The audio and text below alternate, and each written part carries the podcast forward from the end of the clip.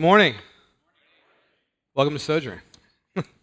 My name is Dodds. Uh, I'm one of the pastors uh, here, and I'm really excited to be with you all in this second week of Advent. Um, we've been in the book of Isaiah. We will be in the book of Isaiah through Advent. And um, uh, Brandon opened us, opened us up last week um, and uh, took us through the first few verses of Isaiah.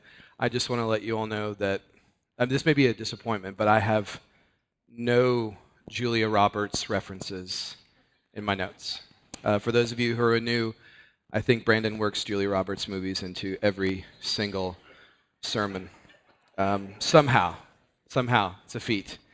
Um, so, like, uh, like Clint said, Advent is a, is a time during the year when we focus our attention on the reality that God entered our world as a human being and we believe as, as Christians that that changes everything about life, about humanity, uh, about the purpose of life, and our ideas about what it means to, to truly live. Um, so, in the book of Isaiah, we are going to see uh, Isaiah as a prophet of God, meaning he is a messenger of God sent by God to God's people, the, the people of Israel, in order to remind them of who who God is, what He's done, and how they should respond.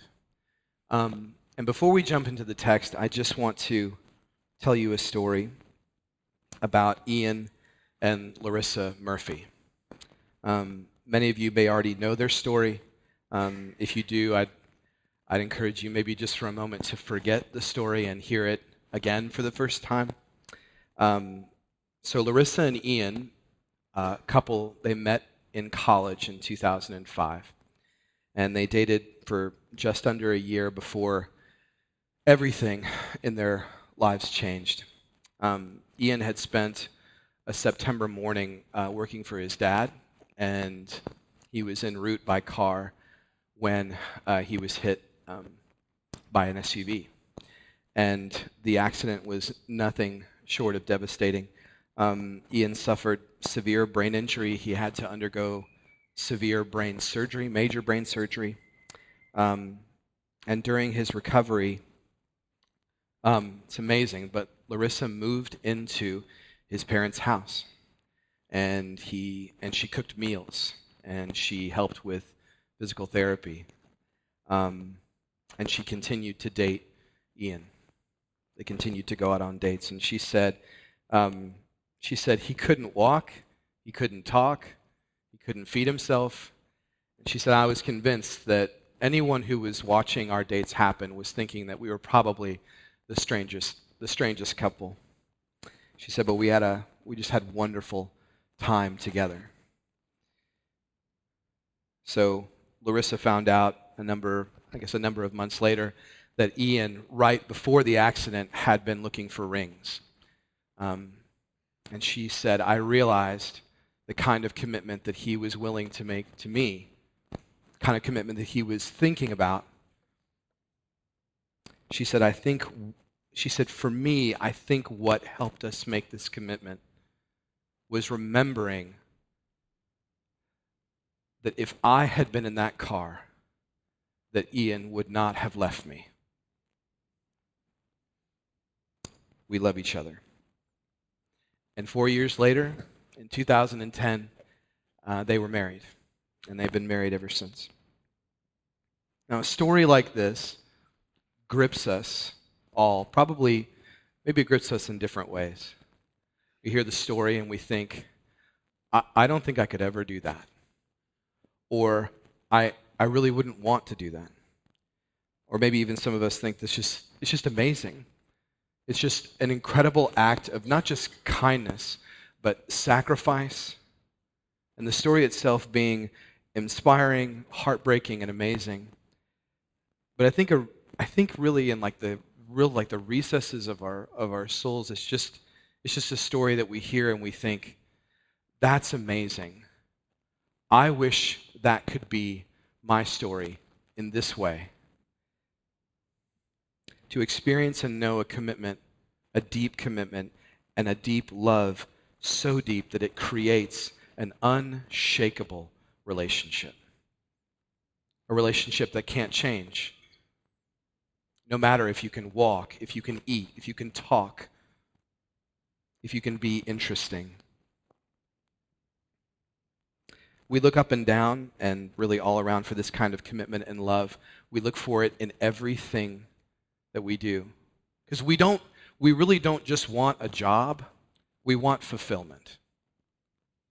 And we don't really just want a relationship. We don't want just friendship or spouse. What we want is we want to be known at an incredibly deep level, and we want to be loved at an incredibly deep level, and we want to be committed to in a very deep level. So we don't just want connection, we want a relationship that lasts. And deep down, when we hear Ian and Larissa's story, we know this that deep commitment and deep love create deep relationship. And we are so desperate for it, we're so in need of it. And the Bible has something to say about why we long for this kind of commitment and this kind of fulfillment. So, Isaiah 61, I think it's important that we just give a little bit of context. We'll get into more of that, but I think just for the start. So, Isaiah this messenger of God is writing to the ancient people of Israel, a people that God had intended for himself. He pulled this people out of obscurity and he said, I'm going to be your God and you're going to be my people. We're going to have this relationship where I'm going to know you and you're going to know me, and the rest of the world is going to know what I'm like through you. They're going to see how you live. They're going to see how you love. They're going to see how you treat each other, and they're going to know that, wow, they must serve a pretty amazing God if that's how they've chosen to live. But Israel repeatedly looked for other people, other things, other gods. They looked across their sort of nation, national lines and looked for other people to make agreements with and relationship with. And they constantly dishonored God and disobeyed Him, the God of the universe who had saved them and who loved them. So, in response to that, God sends Isaiah to point out their wrongdoing, to call them back to trust in God, the God who saved them. So, let's pick up in, in verse 8. For I, the Lord, love justice. I hate robbery and wrong. I will faithfully give them their recompense. Now, whenever there's a for, especially here Whenever there's a for, we should also we should always read it as a because. So the for is here pointing back to something that Isaiah just said. So this is what Isaiah just said. He said, "I have good news for the poor from God. He is going to comfort those whose hearts are broken. He's going to open the, the jail cells for the prisoners. He's going to let people who've been in captivity go free. And, I'm, and, he, and he is going to show how great and glorious he is by trading your shame and your dishonor for, for everlasting joy. So, because the Lord loves justice, this is what he's going to do. Because I love justice, says God, this is what I'm going to do. I'm going to create a way for everlasting joy to actually be possible. Now, it seems pretty great, right? Like I everlasting joy on tap. I think we're all on board, right? Most of us, good. About seven people. Um, so I think that we're, we're on board with this, but it's not the whole story. And that's why we have to consider the entirety of, of Isaiah's message. Because the people of Israel were acting unjustly in two very distinct ways, and these are very important. Number one, they were robbing God of glory and worship. Israel, the people of Israel, had a relationship with God where they brought things to Him. They brought offering, they brought songs, they brought thanksgiving, they brought appreciation, they brought confession, but they brought things to Him in order to honor Him as God, in order to recognize Him as God. But then the prophet Isaiah comes and he says, God knows your heart. And he knows that really the reason that you're doing those things is because you're seeking your own pleasure.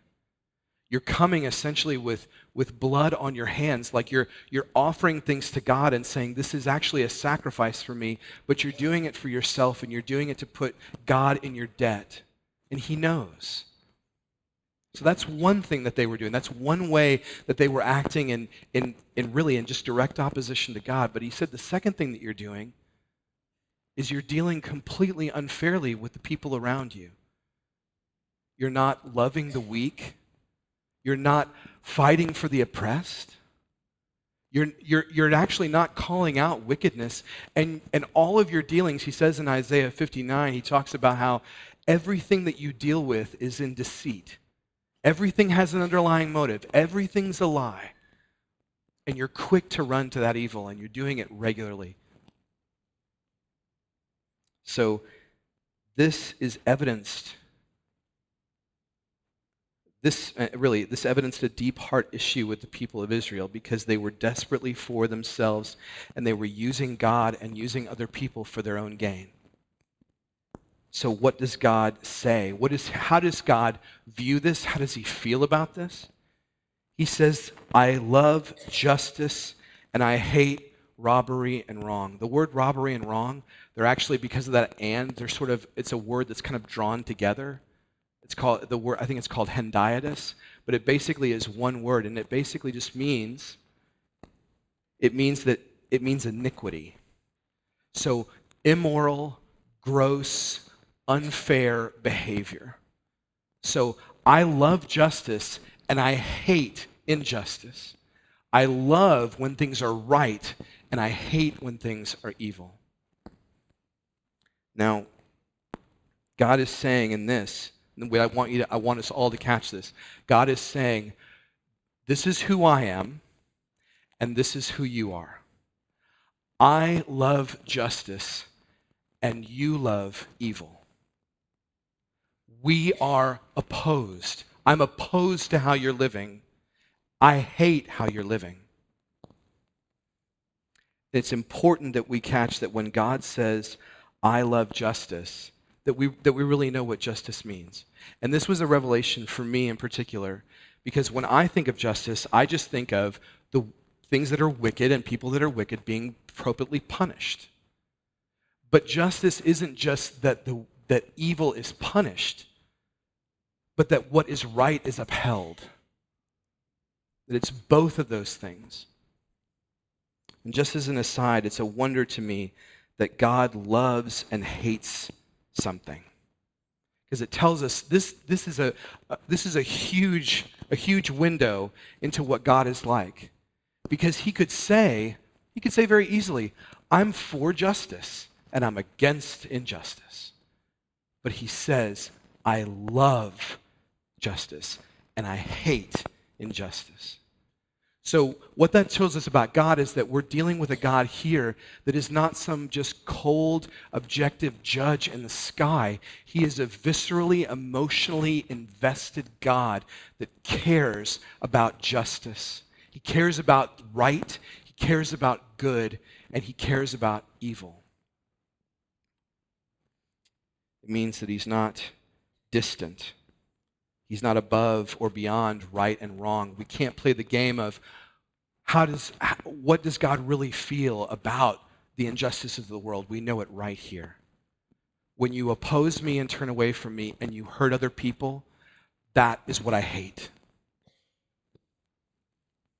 And so, by God's judgment, Israel is blind to both what's evil and what's good. There's a portion of Isaiah 59 earlier where he he basically says, You all, you all are like hungry bears wandering around looking for justice.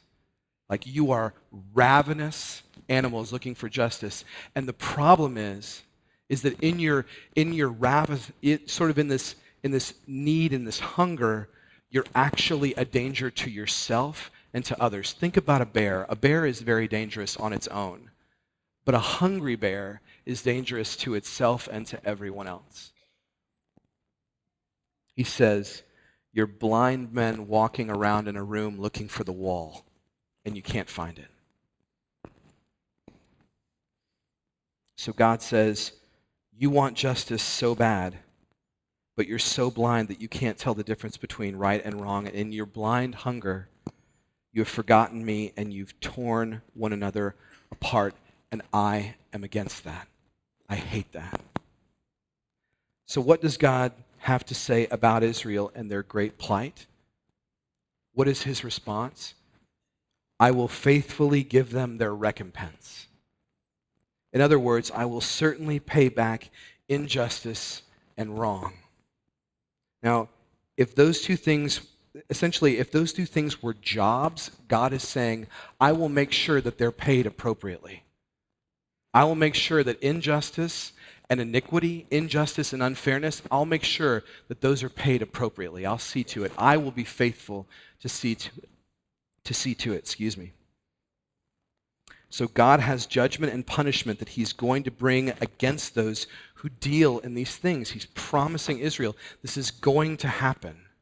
I, I think what I think another thing that we need to catch, and this is just an aside, but God never deals with us without addressing who we really are. If you look at the chapters leading up to Isaiah 61, from like, even from just like 53 to 60, you'll see that over and over again, God just says, This, I know this about you. You do this. And it's always in, in dealing with sin and evil. But he, what he wants to get to is God, God will deal with who we really are. And to a certain extent, I realize that for a lot of us, we hear that, and that kind of, that's sort of a scary moment initially. But a proper diagnosis from God of who we really are is a loving diagnosis. God never deals with us without addressing our sin. He says, This is who you are, and this is what you've done, and this is who I am, and this is what I'm going to do. Now, here's the first bit of, of difficult truth. The very thing that God is asking Israel to be, which is just and fair, love me, honor me, and treat other people really well. Treat them fairly. Love the weak. Provide for them. Call out wickedness. Avoid evil. It's the same thing that he's asking of all humanity. See, we, we are Israel. There may be, there's definitely been some medical advances and some technological advances, but we are still human as Israel was human. And this is calling, this calling is for us as well because we're not different. And God has called us all to live according to what is pleasing to Him and good for the rest of humanity. So something has to be done about Israel's injustice. Something has to be done about our injustice.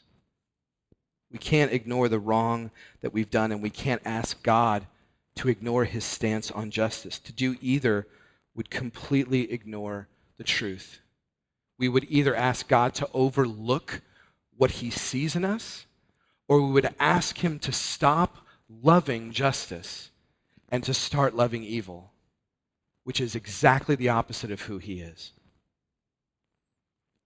So, what is the text asking us? What is Isaiah asking Israel to do? What is, what is Isaiah asking us to do?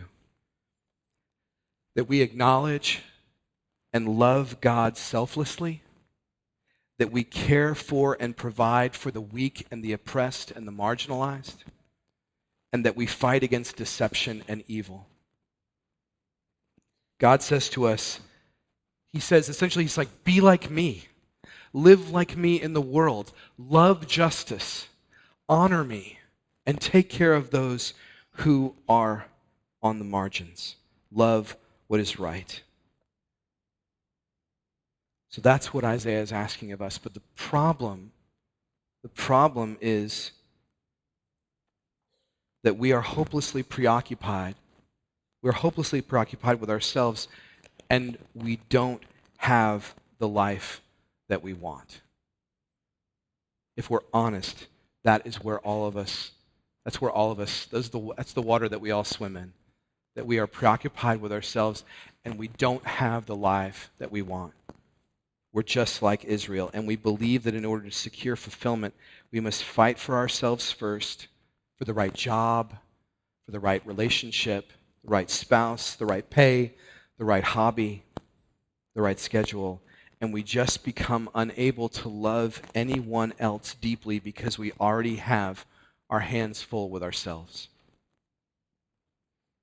So, as a result, when we are this preoccupied with ourselves, I mean, Isaiah has diagnosed it here. He says, he says that we begin to use God and people to get what we want. We play the functional game of who is going to love me most and who is going to be committed to me most. And what happens when we feel like we're not being loved or when we're not being honored as we should? We leave. We leave. We disengage. We find something else. We find someone else. And that proves beyond the shadow of a doubt that we really are in it for ourselves. We get mad at other people for not giving us what we need. There's really, when we're fighting for someone to give us that love, that commitment, that assurance, and they don't, we can either find ourselves in one of two camps one of, how dare you not love me? Or in the opposite of, I was expecting this to come. I know that I'm that awful. It makes sense that you don't love me. So we either get mad with other people or we get mad, with our, mad at ourselves for not being enough to hold people's love, to hold their commitment. And we either stay angry or we despair but neither ends, neither of these, none of these ends in a feeling of being loved or fulfilled. We mistakenly think, and this is really want us to catch this, but we mistakenly we mistakenly think that God says when when God says, I hate injustice, that he's only talking about the world around us. When I hear when I hear this and I hear I hate injustice, what I think of is ISIS and San Bernardino and Paris and Colorado and how many other 360 mass shootings that have happened this year. But Scripture says that the darkest part of the world is the human heart. So, really, when God says, I hate injustice, he absolutely is thinking about San Bernardino. But he's also thinking about every human heart in the universe.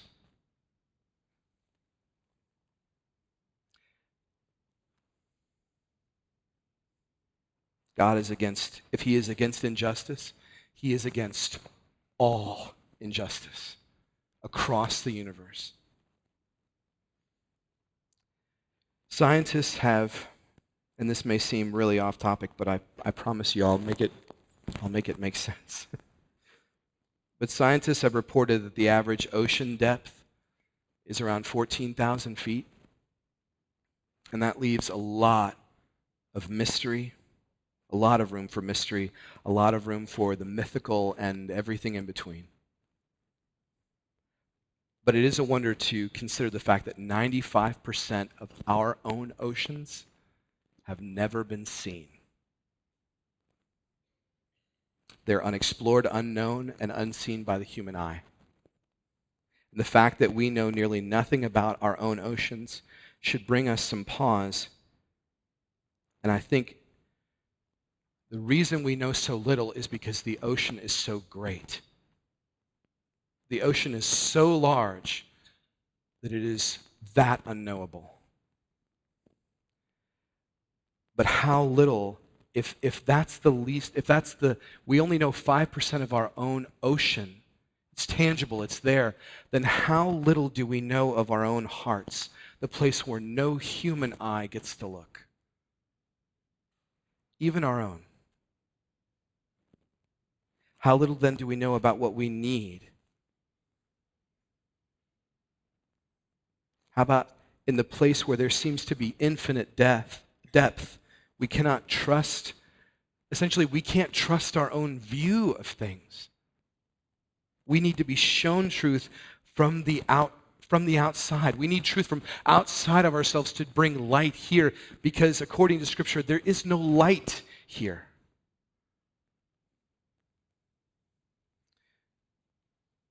And it reminds me of Israel. I mean, that's what he says to them. He says, You are so blind. He said, this, it's great. He says, You're like blind people walking around in noonday. Like the sun is shining and you can't see anything. And we're not different than that. As human beings, we're not different than that. We are blind. And our need to be deeply loved, our need for deep commitment is so deep that nothing in this finite world can possibly measure it or satiate it. And honestly, if we're really honest, even when we do acknowledge God and love other people, we make that, uh, we make that a feat, we're going to go and help the oppressed, that we find that it doesn't, that, that just the action doesn't heal our hearts. It doesn't get to the core, it doesn't get to the depth of what is going on. We are just like Israel. We are ravenous bears looking for love and fulfillment and finding that nothing satisfies. We're still hungry. We don't know right from wrong, and we don't know the depth of our heart's cry. So we ignore God, we use people, and we get what we're most desperate for. And when it runs out in this person, we go to this person. And when it runs out in this job, we go to this job.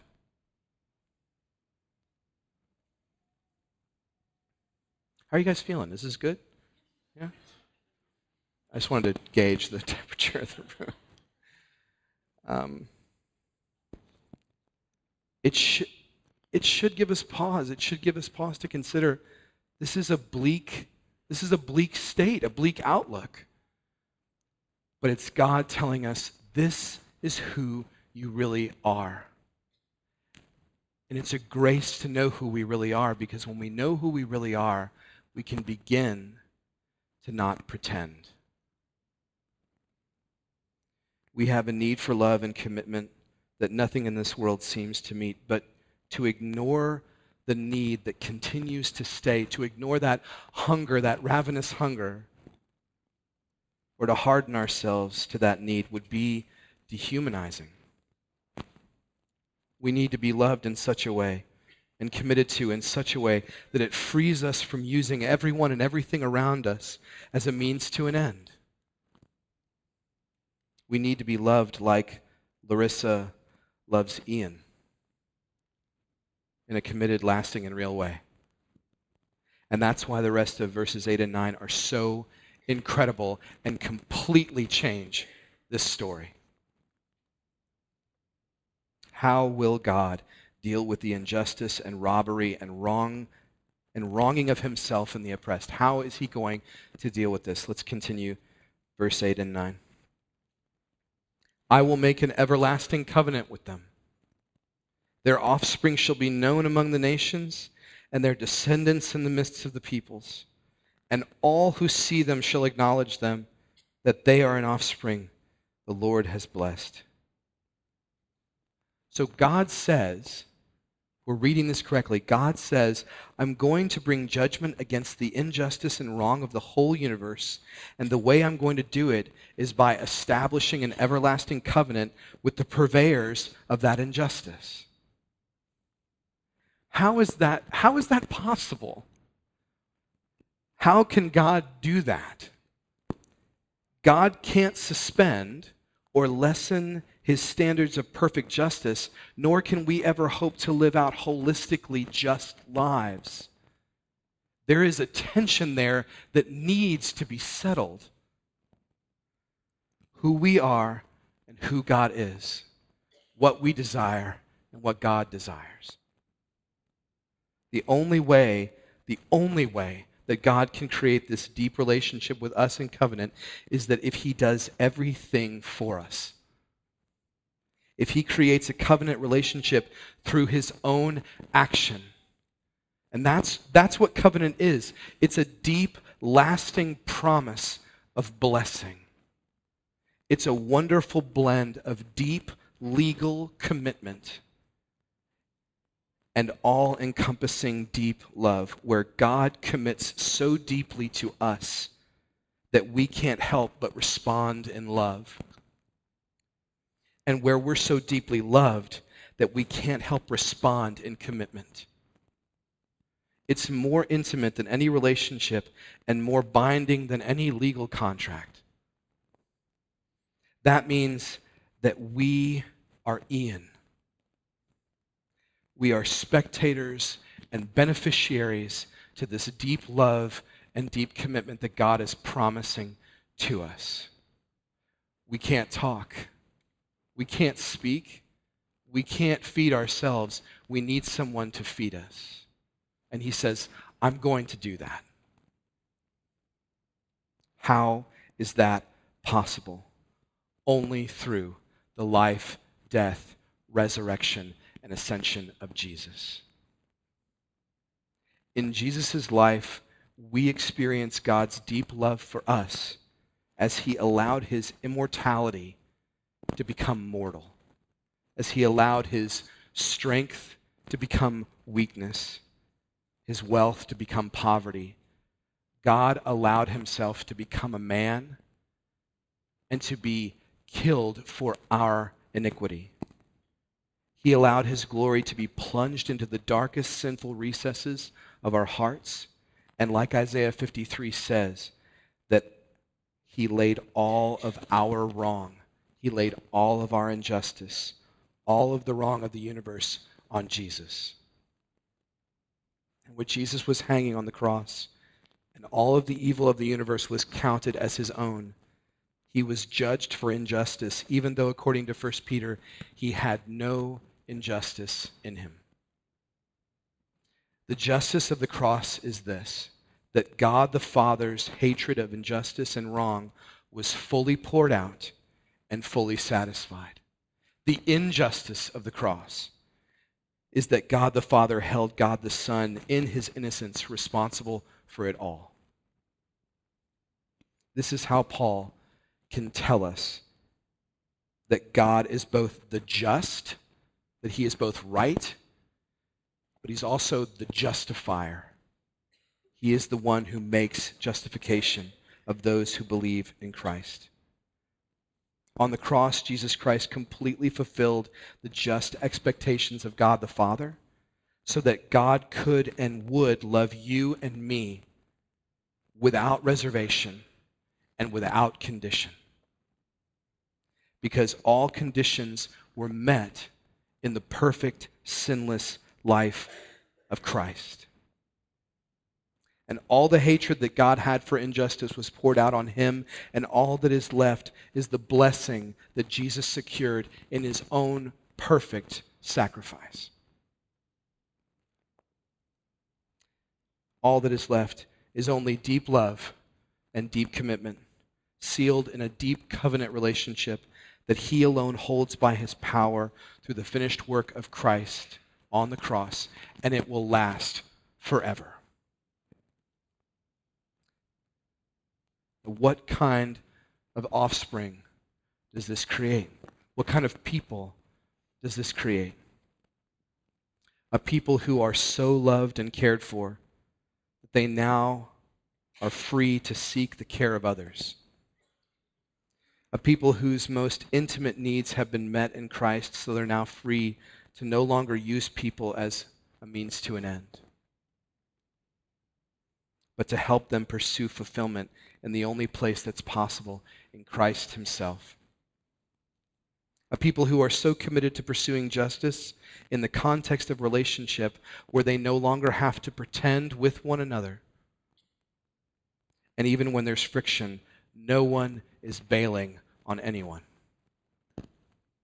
A people who are so aware of their own heart level bankruptcy, but also keenly aware of how God has loved them and engaged them that they see to the needs of the weakest and poorest and most marginalized in our city.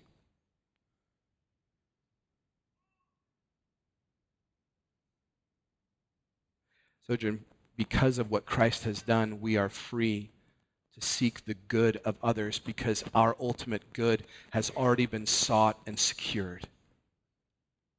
And what that means is our parishes can be really messy that is okay. I pray that our parishes are full of the weak and the marginalized and the overlooked and the oppressed. Because God saw us in that state and He came after us. And we too can go after people. So, what's this mark that, that Isaiah is talking about of these, of these people that will be known? They'll be in the midst of people, they'll be acknowledged as those that are blessed by God. God has loved us in the way that we need to be loved, in an infinite, deep, committed way. He has loved you so deeply. He is committed to you forever. So now you are free to not use anyone else to feel more committed to, to feel more loved by, because you have been loved to the hilt and beyond in Christ. And that creates a people who have joy and freedom, where reconciled relationships, sacrificial love, and a a come what may people is created. Sojourn, the Christ of Advent was outward facing, and he brought us into the life of the Trinity. That's why our parishes are more than support groups. Each parish exists as a family who will now reach into the brokenness of our city and welcome others as family. It means that we too will be a people who are deeply committed and deeply loving to one another and our city. Jesus sacrificed himself for our collective and individual good. He came to us, and so now we can go to others. And we can bring the Christ of Advent to them. Let me pray for us.